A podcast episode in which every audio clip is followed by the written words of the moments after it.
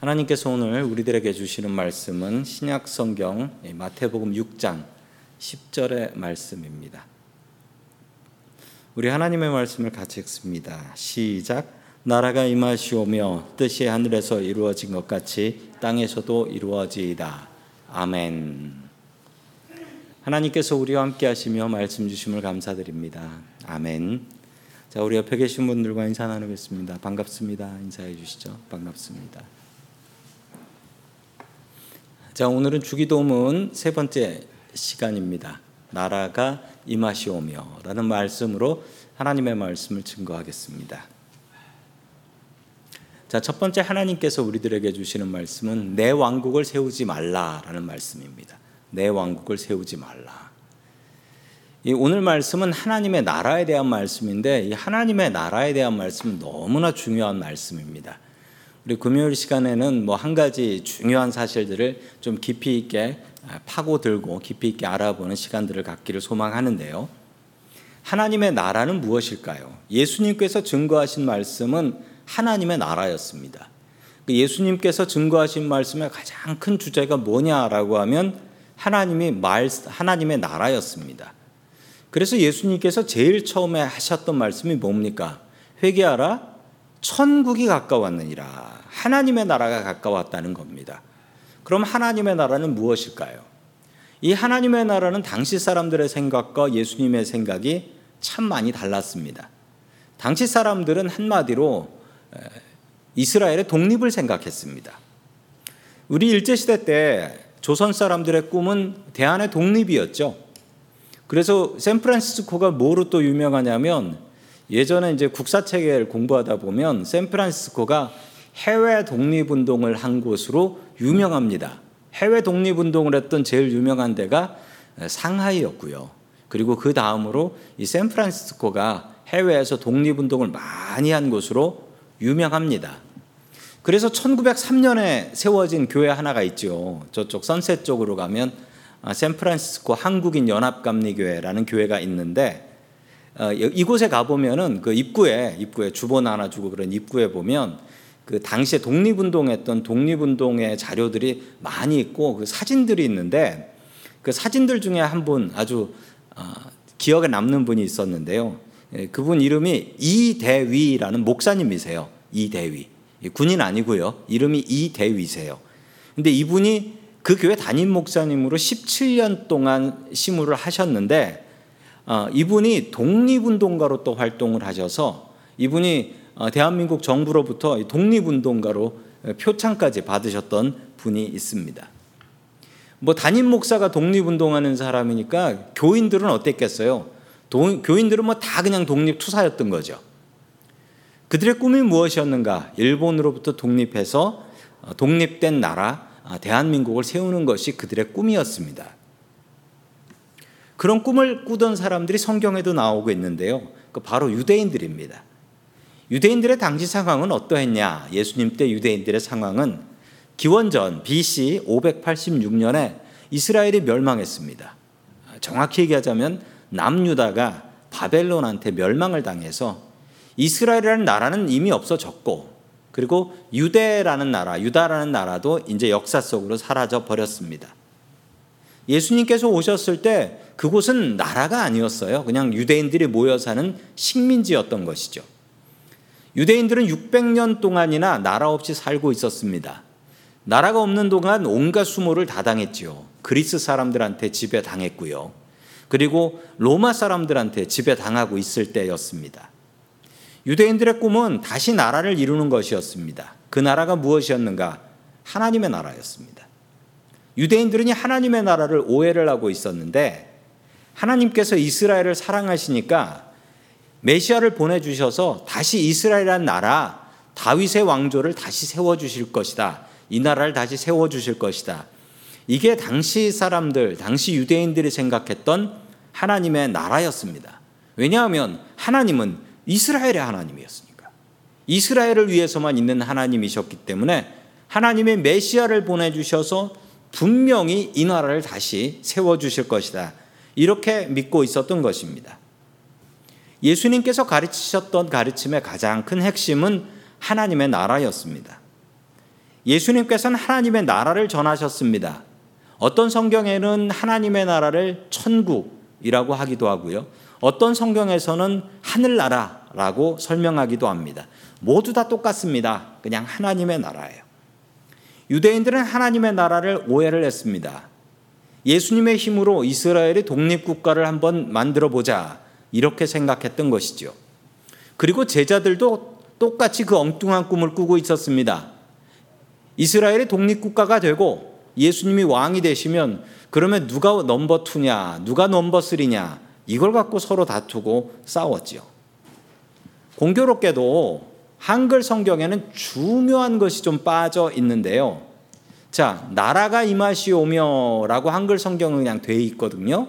나라가 임하시오며. 그런데 문제는 뭐냐면 저 나라가 누구 나라인지가 빠져 있어요. 한글 성경엔. 이 되게 중요한 문제인데 예, 한글 성경은 한국말은 이게 생략이 너무 많이 된 게 큰 문제입니다. 누구 나라냐 저게 중요한 겁니다. 누구 나라입니까? 6월 킹덤인데 하나님의 나라예요. 기도 우리가 기도하면서 하는 말이니까 여기서 유는 하나님이 됩니다. 하나님의 나라입니다. 당시 사람들은 이게 유대인의 나라라고 생각했습니다. your kingdom 하나님의 나라라고 생각하지 않고 our kingdom 우리들의 나라라고 생각했던 것이죠.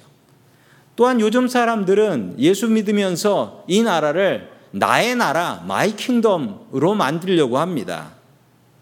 나 자신을 위한 나라. 하나님께서는 나 복주시기 위해 있는 분이다. 하나님은 나를 위해서 있는 분이다. 우리는 착각하며 살아갑니다. 그렇지만 성경은 분명히 이야기합니다. 이 나라는 Your Kingdom, 하나님의 나라인 것입니다. 우리는 예수를 믿으면서 든든한 나 자신의 나라를 세우려고 합니다. 내가 세운 나의 왕국이 잘 되기를 바라고 있습니다. 우리가 세워야 할 나라는 나의 나라가 아니라 하나님의 나라인 줄로 믿습니다. 주님께서 우리들에게 전하신 말씀은 나의 나라가 아니라 우리들의 나라가 아니라 하나님의 나라입니다. 예수 믿으면서 내 왕국 쌓으려고 하지 마십시오. 하나님의 나라를 바르게 세워 나아가는 저와 성도님들이 될 수 있기를 주님의 이름으로 간절히 축원합니다. 아멘. 두 번째 마지막으로 주시는 말씀은 하나님의 나라는 이미 우리 중에 있습니다. 이미 우리 중에 있어요. 이 나라를 이야기할 때 우리가 국가를 이야기할 때 국가의 3요소라는 걸 이야기합니다. 예, 주권, 국민, 영토 요 세 개가 있어야지 이게 나라라고 해요. 지금도 유엔에서 이 나라를 국가를 정할 때 요 세 가지 중에 하나라도 없으면 어, 그건 나라로 인정을 해 주지 않습니다. 자, 먼저 주권이 뭐냐? 하나님의 나라의 주권은 누구에게 있다? 우리 국민에게 있는 것이 아니라 하나님 나라 주권은 하나님에게 있습니다. 하나님께만 있어요. 하나님의 나라의 백성은 누구냐? 그러면 국민은 바로 우리들입니다. 우리들이 하나님의 국민이 되는 것이죠. 그 다음에 하나님의 나라의 영토는 어디냐? 하나님의 나라의 영토를 천국으로 생각하시면 안 됩니다. 하나님의 나라의 영토는 하나님께서 만드신 이 모든 세상이 하나님의 영토가 되는 것입니다. 자, 이것을 아시면서 우리 다시 하나님의 말씀으로 돌아갑니다. 마태복음 6장 10절 같이 보겠습니다. 시작. 나라가 임하시오며 뜻이 하늘에서 이루어진 것 같이 땅에서도 이루어지이다. 아멘. 하나님의 나라는 어떻게 임하는 것일까요? 그리고 하나님의 나라는 하나님의 나라가 임한다고 하면 도대체 그건 어디쯤에서 이루어지는 것일까요? 어떤 분들은 하나님의 나라가 지금 이스라엘에 있는 가나안 땅에서 이루어질 것이다라고 생각하시는 분들도 있습니다. 그러나 성경은 그렇게 이야기하진 않습니다. 하나님의 나라가 임하면 도대체 우리한테는 어떤 변화가 생기는 것일까요? 당시 유대인들은 하나님께서 이 땅에 오셔서 자신들을 위한 나라를 다시 세워주실 것이다 라고 생각하고 기도했습니다. 그것은 하나님의 나라가 아니라 그들의 나라였지요.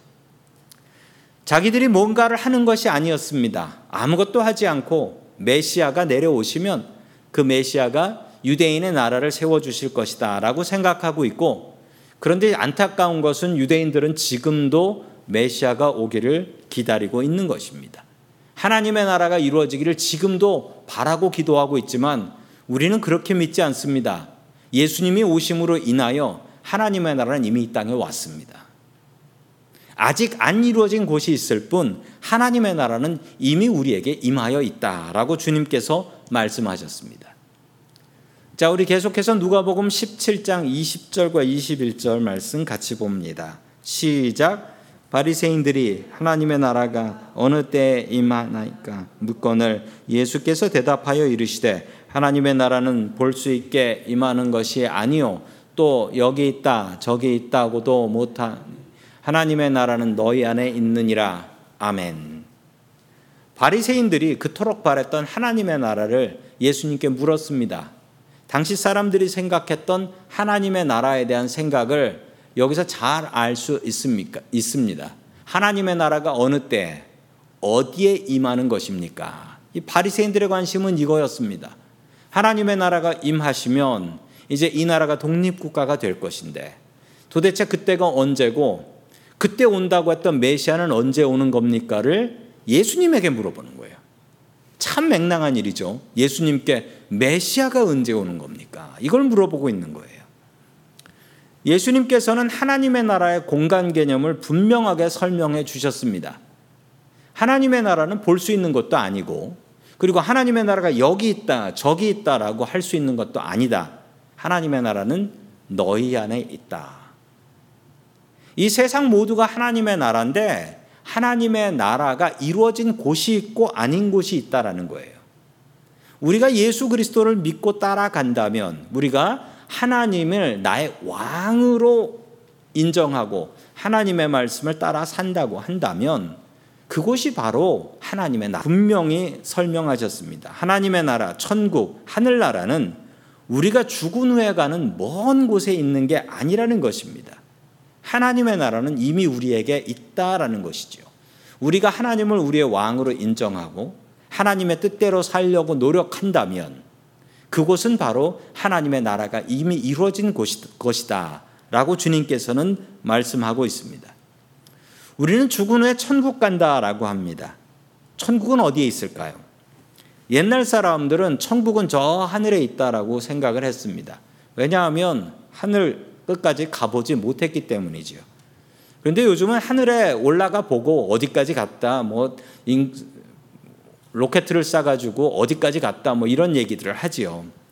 당시 사람들은 하늘을 이렇게 생각했습니다.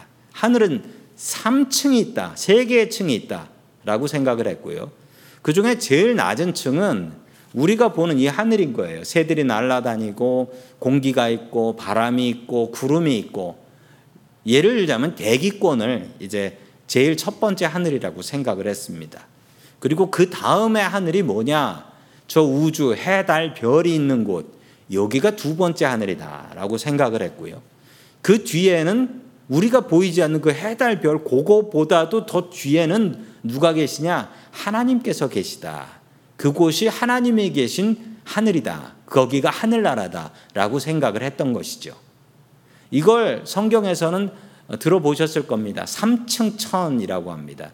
바울이 죽어가지고 내가 3층 천에 올라가 봤다라고 하는 그 3층 천은 천국 갔다 왔다라는 거예요. 당시 사람들은 하늘을 이렇게 3층으로 생각했기 때문입니다. 하나님의 나라가 먼 우주에 있다고 생각했지요.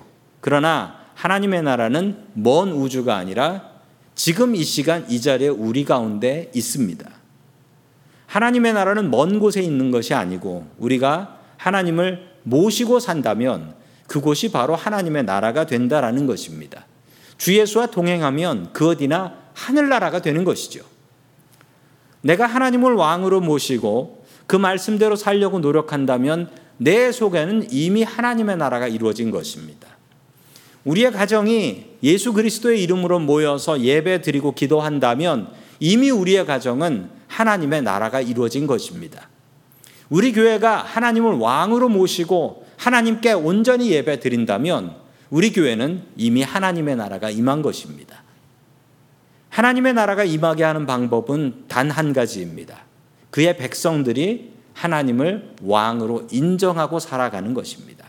하나님을 두려워하고 하나님을 의지하고 살아간다면 우리가 살아가는 그 모든 곳이 하나님의 나라가 되는 것입니다. 성도님들은 하나님의 나라 속에서 지금 살아가고 계신가요? 하나님의 나라 속에서 살아가는 저와 성도님들과 성도님들의 가정과 우리 은혜 장로교회가 될 수 있기를 주의 이름으로 간절히 축원합니다. 아멘. 다 함께 기도드리겠습니다. 하늘에 계신 우리 아버지 이름이 거룩히 여김을 받으시오며 나라가 임하여 주옵소서. 하나님의 나라가 우리 속에 이루어지기를 소망합니다. 죄 많은 우리들을 주님의 백성으로 불러주시니 감사드립니다. 이 시간 주님 앞에 회개하며 나온 백성들을 거룩하게 하시고 우리들의 예배와 기도를 받아 주시옵소서. 하나님의 말씀과 뜻에 순종하는 백성들이 더욱더 늘어나게 하여 주옵소서. 주님의 나라가 우리 중에 임하게 하여 주시고 우리 교회가 하나님의 나라가 될 수 있게 도와 주시옵소서. 마음의 소망과 기도를 주님 앞에 가지고 나온 주의 백성들의 기도를 들어 주시옵고 하늘의 말씀으로 응답하여 주시옵시고 지침 없이 주님 앞에 기도하며 나아갈 수 있게 도와주시옵소서. 우리의 삶의 주인이 되시는 예수 그리스도의 이름으로 기도드립니다.